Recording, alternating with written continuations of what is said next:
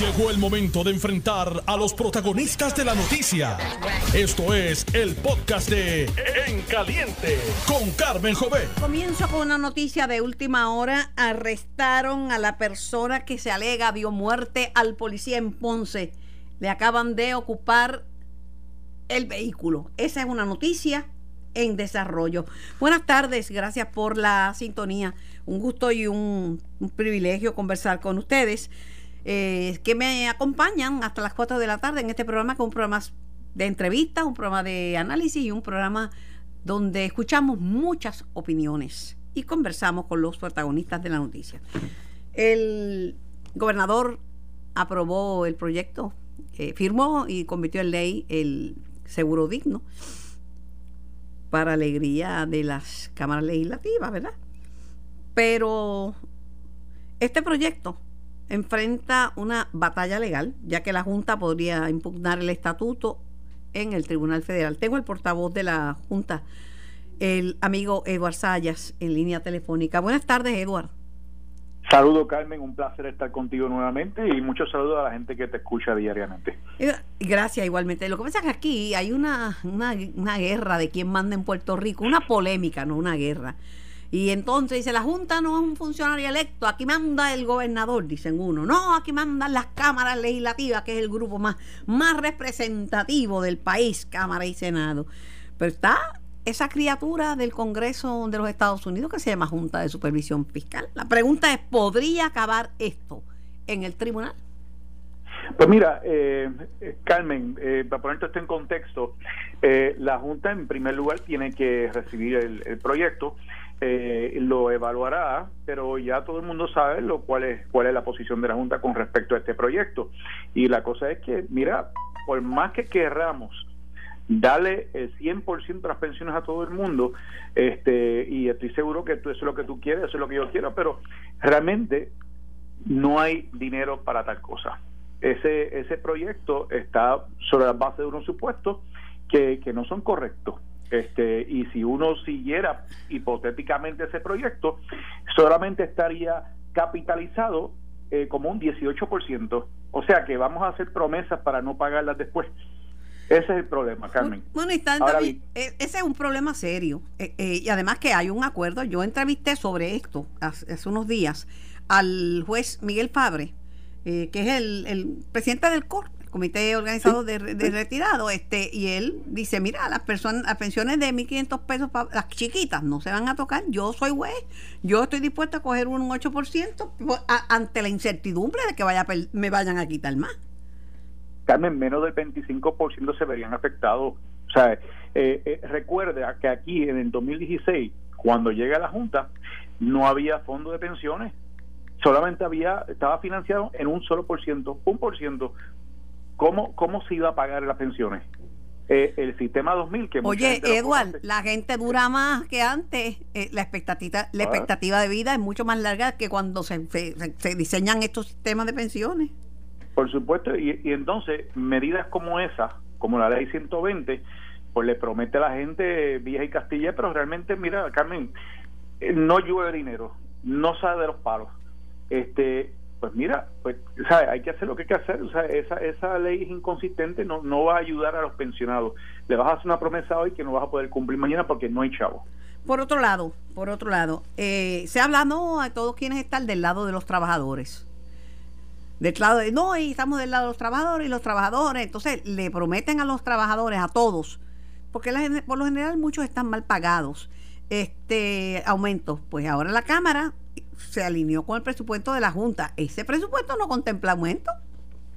No, es que, Carmen, no. Eh, el, este país, en primer lugar, hay que tener bien claro que este país está en quiebra. Carmen, cuando una persona, un individuo está en quiebra, no está pensando en pagarle más al dinero, en hacer una expansión a la casa, una terraza, hacer un segundo piso, hacer una piscina, porque no hay dinero y ese es el ese es el caso de Puerto Rico. No hay chavitos adicionales para, por más que quisiéramos porque sabemos el sacrificio que hacen los empleados públicos no hay el dinero. Puerto Rico está en quiebra y eso hay que entenderlo tanto en la legislatura como en el ejecutivo. También hay otra controversia este Edward que es que el, liderato político dice que la Junta se adscribe un poder que no tiene. Que aquí, pues que, que no manda, que como la Junta pretende mandar en Puerto Rico. ¿Manda o no manda la Junta?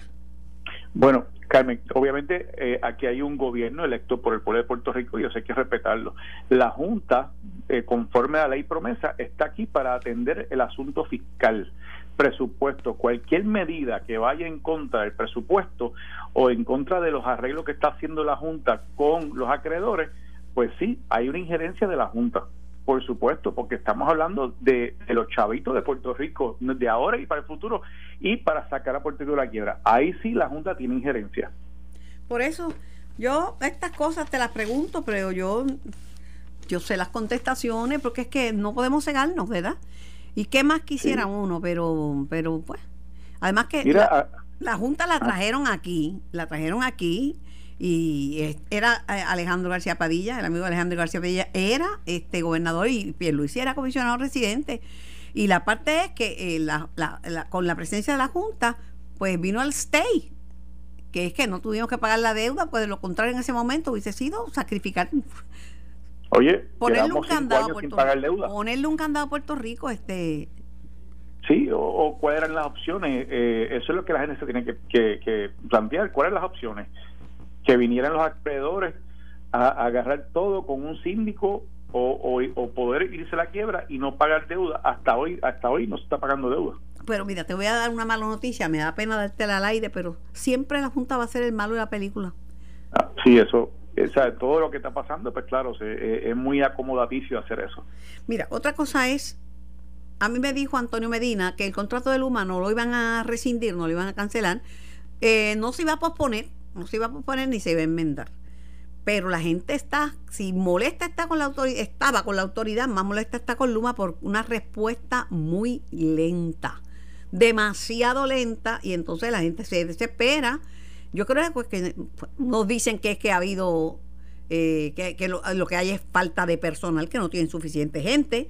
Otros dicen que ha habido actos de sabotaje. Yo no sé, yo no sé cómo ustedes lo ven. Pues mira, eh, en, términos del contrato, eh, de, enmendarlo, de cancelarlo, pues mira, eso no está sobre la mesa en este momento.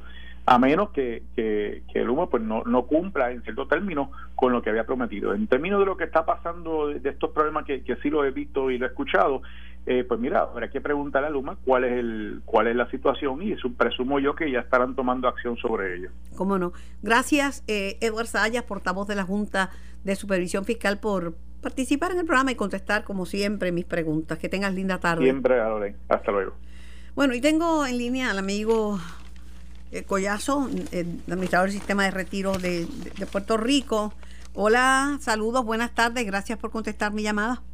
Buenas tardes, Carmen. Saludos y muy buenas tardes a todos los que nos sintonizan en esta hora. Quiero aprovechar la oportunidad para felicitarte por tu cumpleaños, que sé que cumpliste ayer, así que te deseo mucha salud, muchas bendiciones y que cumplas muchos más. Voy a apuntarlo para el del 2022. muy bien. Eh, eres el primero que me saluda para el, para el 2022. No, fuera de broma, encantada de conversar contigo. Mira, se avecina una batalla legal por las pensiones. ¿Quién no desea un retiro digno para, para los puertorriqueños? Pero como dice el portavoz de la Junta de Supervisión Fiscal, Puerto Rico está lamentablemente en quiebra. Y ya llegaron a unas negociaciones con el COR, que el grupo de, pensionados que preside el juez eh, Miguel Fabre. Pero lo que, a poco, a, a, buen entendedor, pocas palabras, lo que entendí yo, Collazo, es que, que la Junta va a impugnar el estatuto en el Tribunal Federal. Eh, bueno, Carmen, si te refieres a la, a, la ley de retiro digno, ah, pues eso mismo. Sí, la Junta, ¿verdad? Antes de, desde antes de que el proyecto se convirtiera en ley, la Junta ya había expresado mediante carta pues que tenía unos eh, reparos eh, con la ley como tal, ¿verdad? Por una eh, inconsistencia con el plan fiscal, esa pues viene siendo la, la posición de la Junta. Eh, el gobernador firmó la ley de retiro digno, demostrando y reafirmando así su, su compromiso con la política pública de proteger a los pensionados, eh, de proteger a los pensionados contra todo tipo de recorte de las pensiones. Así que en ese sentido, pues eh, a lo mejor pues no es ni la primera ni la última eh, diferencia, ¿verdad? Que, que se tenga con la Junta de Supervisión Fiscal, pero eh, es un paso importante, en la firma de esta ley una, una herramienta importante, porque con ella se reafirma ¿verdad? el compromiso del gobernador que ha sido consistente en todo momento de decir que va a proteger a los pensionados que va a dar la lucha por el cero recorte a las pensiones y en ese sentido ese compromiso, esa política pública pues se tradujo en la firma de la ley de retiro. Puedo equivocarme, Collazo, puedo equivocarme, pero tengo la impresión, puedo equivocarme, ojalá que esté equivocada, que la Junta prevalece en temas fiscales. Pues mira, Carmen, eh, eh, eh, en efecto, ¿verdad? Hay unos asuntos fiscales eh, que envuelven la ley de retiro digno, que, que pudieran, ¿verdad?, eh, de alguna forma eh, o ser inconsistente con el plan fiscal, pero volvemos, eso es un aspecto, el aspecto de la Junta de Supervisión Fiscal, el asunto de, cómo la Junta entiende que el plan verdad puede ser inconsistente, y eso es importante que la gente lo entienda. Eso es un aspecto de cómo la Junta evalúa eh, las leyes y los posibles impactos que puedan tener las leyes, pero por otra parte está la política pública eh, eh, ¿verdad? del gobierno, del gobernador, que no van atadas, ¿no? Eh, y el gobernador así lo ha expresado en múltiples ocasiones, ¿verdad? Que no va a decidir si firma o no una ley por lo que la Junta piensa o pueda pensar sobre la ley. Eh, así que en ese sentido, pues eh, podemos, ¿verdad? estipular que, que la, la, la, diferencia de criterio. ayer, pues la Junta por medio de Eduardo Sayas, pues manifestó que va a evaluar los próximos pasos a seguir. Eh, no sabemos en efecto, ¿verdad? ¿Cuál es, evaluar los, los próximos pasos a seguir en Mayagüez, yo le entiendo que van para el tribunal. Pues mira, es una posibilidad, Carmen, es una posibilidad y pues de la Junta ir al tribunal, eh, volvemos, no sería la que, que fueran al, tribunal por alguna diferencia con el gobierno, pues nosotros también este eh, iremos al tribunal y, y, defenderemos nuestra posición. Eh, pero lo importante de esto, Carmen, es que mientras en el 2013 se hizo una ley 3 para reducir beneficios, eh, para quitar beneficios y para reducir pensiones en un 30 o un 40%, hoy eh, ayer el gobernador firmó una ley para proteger a los pensionados. Así que en ese sentido yo creo que los pensionados, más allá eh, de, ¿verdad? de los trámites legales y de lo que pasa en los tribunales o que la Junta haga, los pensionados pueden sentirse tranquilos de que hay una política pública para defenderlos, para protegerlos y de que nosotros hemos sido consistentes en que no creemos en más recortes para los pensionados porque no es necesario no es justo y no va a resolver absolutamente nada. Así que en ese sentido, volvemos, esta ley es eh, no será eh, una ley perfecta, ni ningún proyecto de ley lo es, pero es una herramienta, es eh, verdad un, mensaje de que la política pública del gobernador Pedro Pierluisi es de proteger a los pensionados y de que vamos a dar la batalla donde tengamos que darla para que no se les recorte ni un centavo más a los pensionados que ya recibieron los recortes y las reducciones dice, en el 2013. Dice eh, Edward, eh, y lo ha dicho también el juez Miguel Fabre, que ya eh, se llegaron a acuerdos con los pensionados y que la inmensa mayoría de las pensiones no se van a tocar, porque son pensiones flaquitas de 1.500 pesos, por ahí más o menos. Este Y a las otras, un 8% de reducción, que para Fabre del COR, eh, eh, es seguro tener esa cantidad. Él dice, bueno, yo si, si, me lo, si no me descuentan nada, mejor, pero ya yo por lo menos aseguro un descuento más, más chiquito, que es el 8%. Pues mira, sí, esa es la posición del COR eh, esa fue la negociación que hizo el COR, ¿verdad? Con, con, con, el Tribunal Federal. el gobierno, ¿verdad? No, no, no respalda esa posición, Carmen. Eh, eh, hay eh, un grupo de pensionados eh, sobre 1.500 dólares eh, que están, están, por ejemplo, policías y maestros, que a lo mejor tienen alguna pensión sobre 1.500 dólares, pero no reciben seguro social. Así que esto no es tan sencillo como decir, mira, pues se le va a recortar a un grupo pequeño y a otro grupo más grande, no. O sea, aquí hay una protección a todos los pensionados, no importa ¿verdad? cuánta pensión reciban y ni, ni el 8, ni el 5, ni el 2 volvemos. O sea, ya los recortes han sido suficientes, ya los pensionados no aguantan más recortes, Carmen. O sea, estamos hablando que en 2013 se les redujo un 30, un 40% y hoy, hoy, siete años después, estamos hablando de más recortes. O sea que realmente la fiebre no está en la sábana. Eh, yo entiendo que más recorte no es la solución. El COR, pues, esa fue su, su, su posición de vamos a negociar, vamos A, negociar un, un recorte menor, pero no es la posición del gobierno. Así que el gobierno mantiene, eh, eh, ¿verdad? En su, en su política pública de cero recortes Esa es la política pública, esa es la posición y será la posición del gobierno de Puerto Rico. Gracias un millón a ambos, a Eduardo Sayas, portavoz de la Junta de Expedición Fiscal y eh, administrador del Sistema de Retiro de Puerto Rico, eh, Luis Collazo. Saludos y gracias por la participación. Saludos, Carmen. Bueno, un gusto como siempre. Igualmente. Estás escuchando el podcast de En Caliente con Carmen Jovet de Noti1630.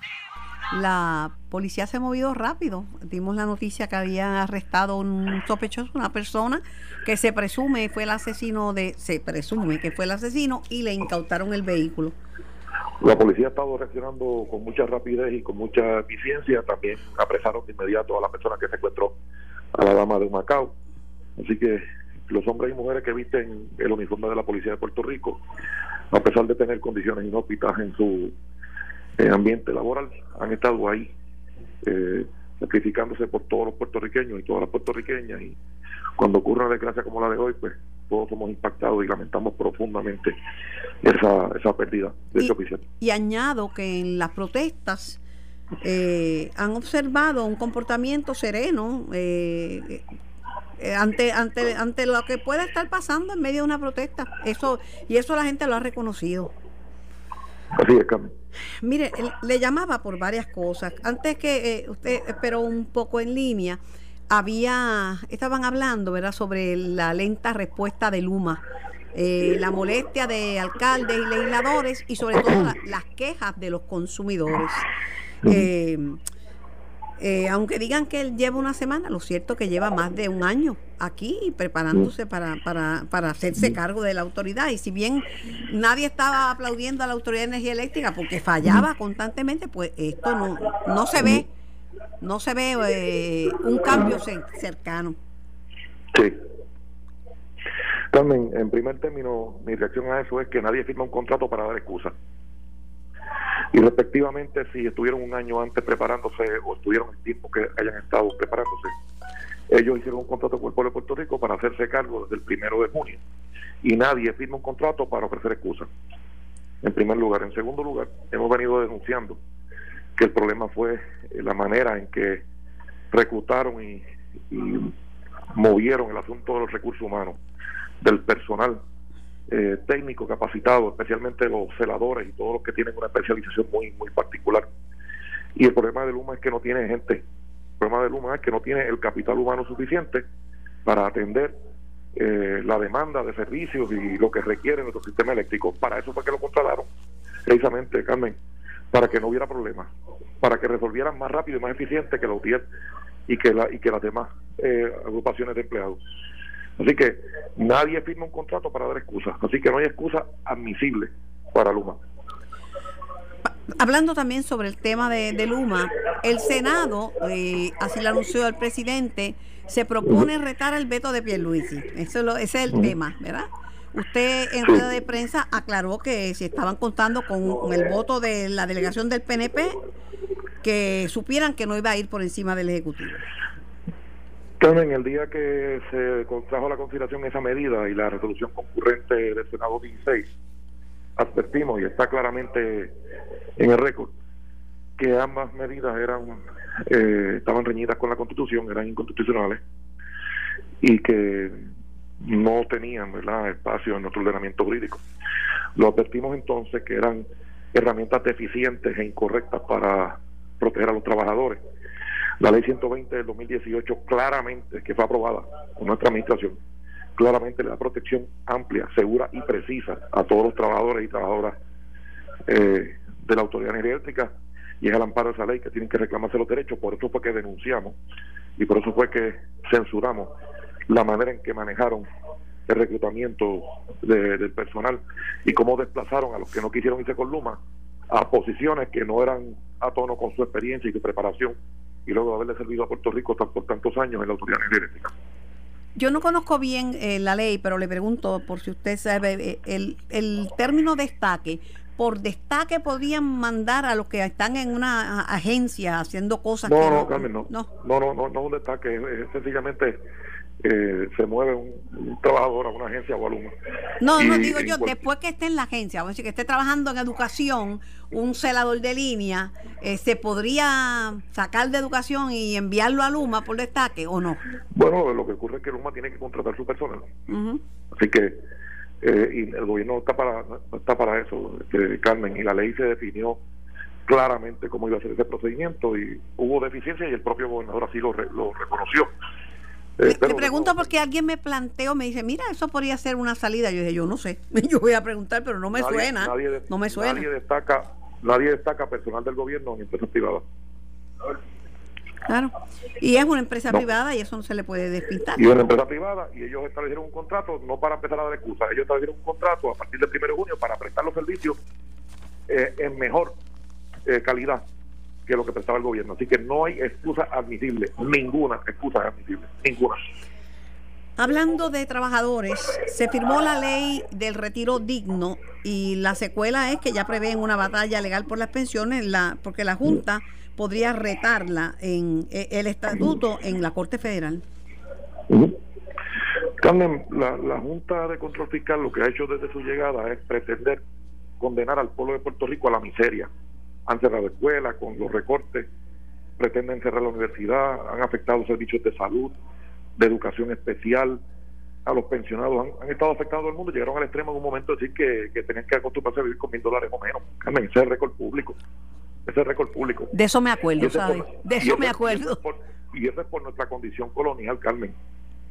Y la Junta de Control Fiscal lo que ha hecho es eh, daño en términos sociales y económicos y bajo ninguna circunstancia ha promovido que Puerto Rico regrese al mercado económico, uno, y dos, que tenga la capacidad de desarrollarse económicamente para tener una salud fiscal adecuada. Esa es la realidad, Carmen.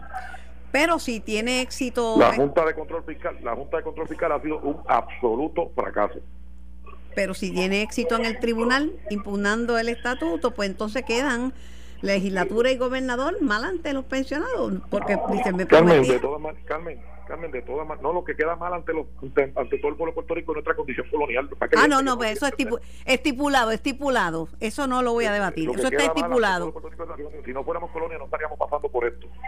Primero Carmen. Segundo eh, de nuevo eh, pero, pero senador, si no fuéramos colonia y estuviéramos quebrados, nos nombraban una junta para enderezar las finanzas como Estado. No, Carmen, no, no, no, eso, no eso no procede de esa manera, eh, Carmen, eso no es así. Eh, de nuevo, Carmen, eh, la Junta no ha logrado ninguno solo de los objetivos por los cuales llegó. La Junta lo que ha hecho es cobrar dinero, cobrar dinero, millones para asesores, para, para firmas de diferentes profesiones y no ha logrado absolutamente nada. La Cámara de Representantes, hablo con el senador Tomás Rivera Chetz, avaló un presupuesto de 10.111 millones que es similar al de la Junta. Claro, se cuelgan los, los aumentos para empleados públicos. Carmen, la Cámara Popular en lo único que es consistente es en las inconsistencias. La Cámara Popular le montó una pelea a la Junta por los 750 millones de Luma y la, la Junta le pasó el rolo a la Cámara. Y ahora están aprobando exactamente un presupuesto a, la forma en la que lo quiere la Junta. Así que, ¿dónde están parados? La Asamblea Legislativa del Partido Popular. Los que están trabajando para la Junta son los populares en la Cámara. Aquí la situación es, bueno, pues yo le digo, la gente está, ahora mismo, estamos en una temporada de huracán. Hoy ha sido un día bien difícil, eh, senador Rivera Chats. Inundaciones por todos lados, porque las lluvias han sido copiosas. Yo por poco no puedo salir de mi casa porque está cerrada Valdoriotti y estaba todo Park inundado. Y con este servicio que tenemos eléctrico tan pobre, la pregunta es, ¿pueden garantizar un servicio de electricidad continuo en medio de un evento atmosférico? Te repito una vez más, Luma contrató con el pueblo de Puerto Rico para mejorar el servicio a partir del 1 de junio. No hay excusa aceptable alguna que no sea que mejoren todo de inmediato. De inmediato. Yo sé eso, senador, pero lo que pasa es que cada vez que yo me decía, y esto se puede enmendar, y esto se puede eh, retrasar un poco en lo que se organizan, y esto se puede rescindir, la contestación era no a todo. Pues Carmen, por lo tanto, no tienen excusa Por lo tanto, no tienen excusa.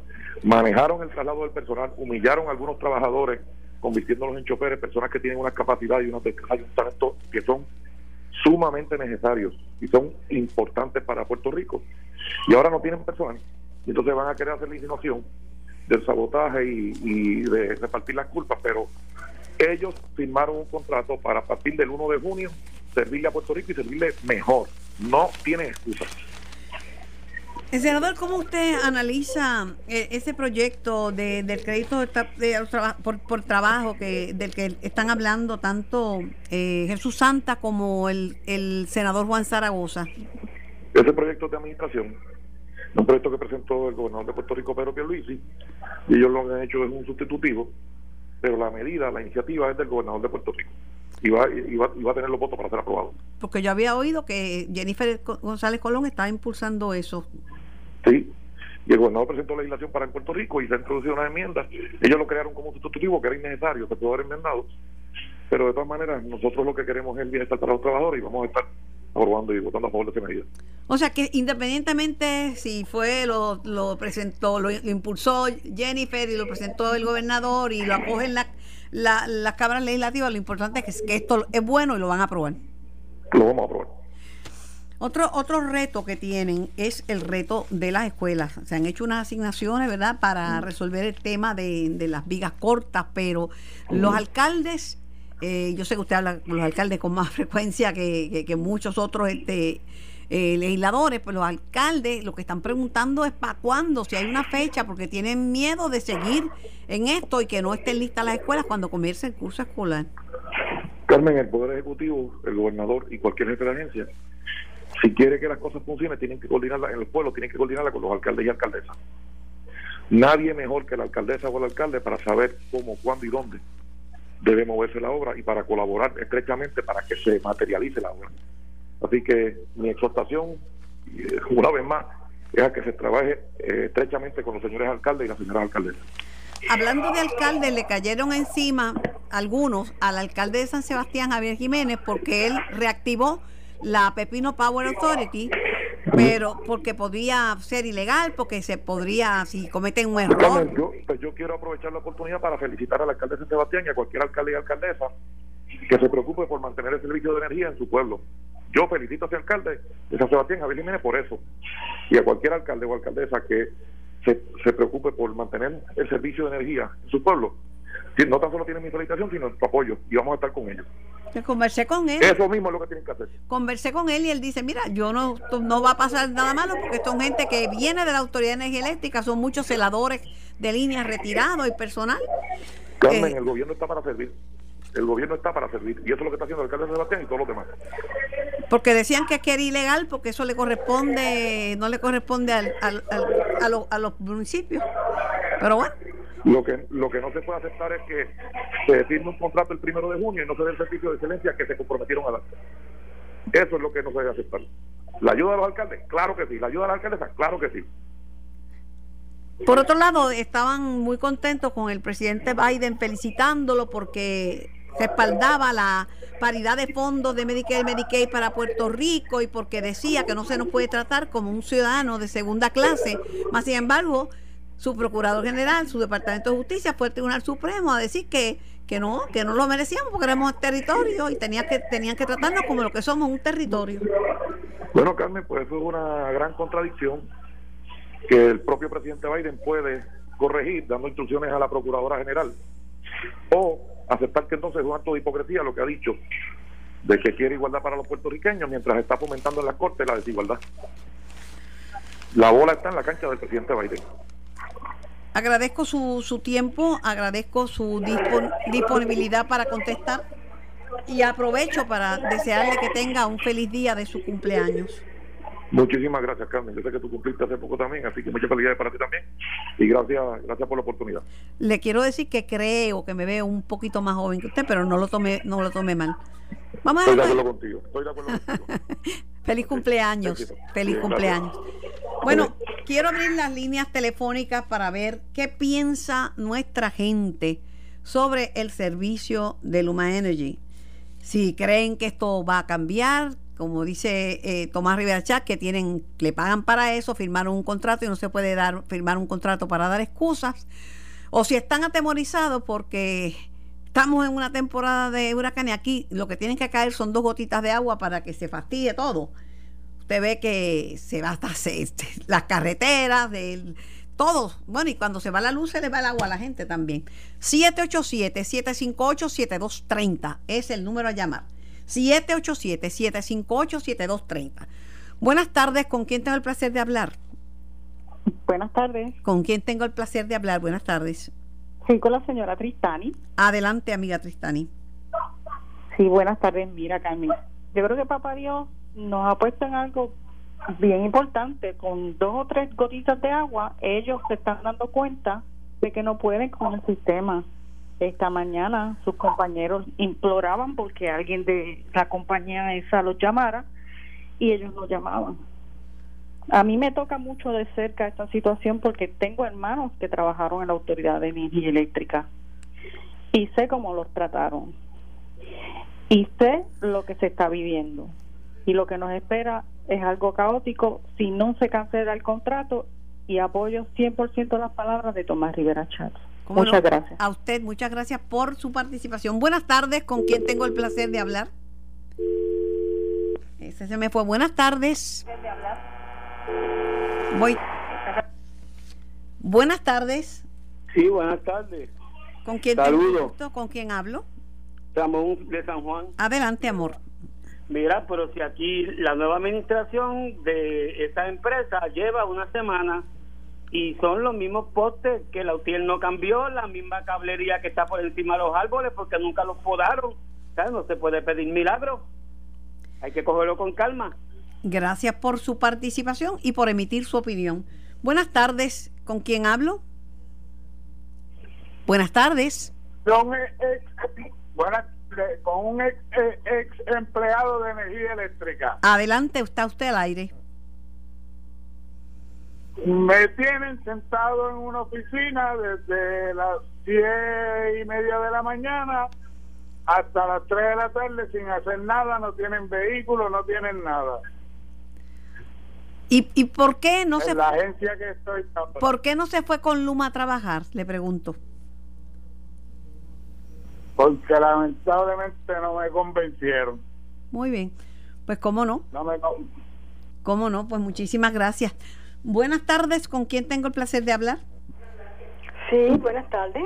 Sí, ¿con quién hablo? La señora Rivera de Mayagüez. Adelante con Pueblana. Eh, les quiero decir que yo no le he hecho la culpa a Luma porque Luma lo que hace son dos semanas que llegó. Cuando Luma llegó, esos cables, esos postes de Mayagüez a Las Marías he viajado y del huracán María hay más de 20 postes que se cayeron en el huracán, están recostados, los cables se cayeron y los tienen amarrados de los árboles. Eso no lo hizo Luma. Muchas gracias. A usted por participar. Buenas tardes, ¿con quién tengo el gusto de hablar? Muy buenas tardes, Carmen. Este, González de Quebradilla. Adelante, amigo mío. Eh, te felicito por ese magnífico, magnífico programa que tiene. Gracias. Mira, hay que darle la oportunidad Carmen a, a Luma porque el sistema está bien frágil y todo en un solo día no se puede hacer. Hay que darle la oportunidad que que, que, se- que se debidamente y el problema fue el inicio. El inicio de los que no querían dejar de empezar a trabajar. ¿de qué manera tú quieres ir a tu trabajo si hay que hacer, ¿cómo vas a entrar? este es el problema que todo Luma Pues cómo no, le agradezco mucho su participación. Esto fue el podcast de En Caliente con Carmen Jovet de Noti1630. Dale play a tu podcast favorito a través de Apple Podcasts, Spotify, Google Podcasts, Stitcher y notiuno.com.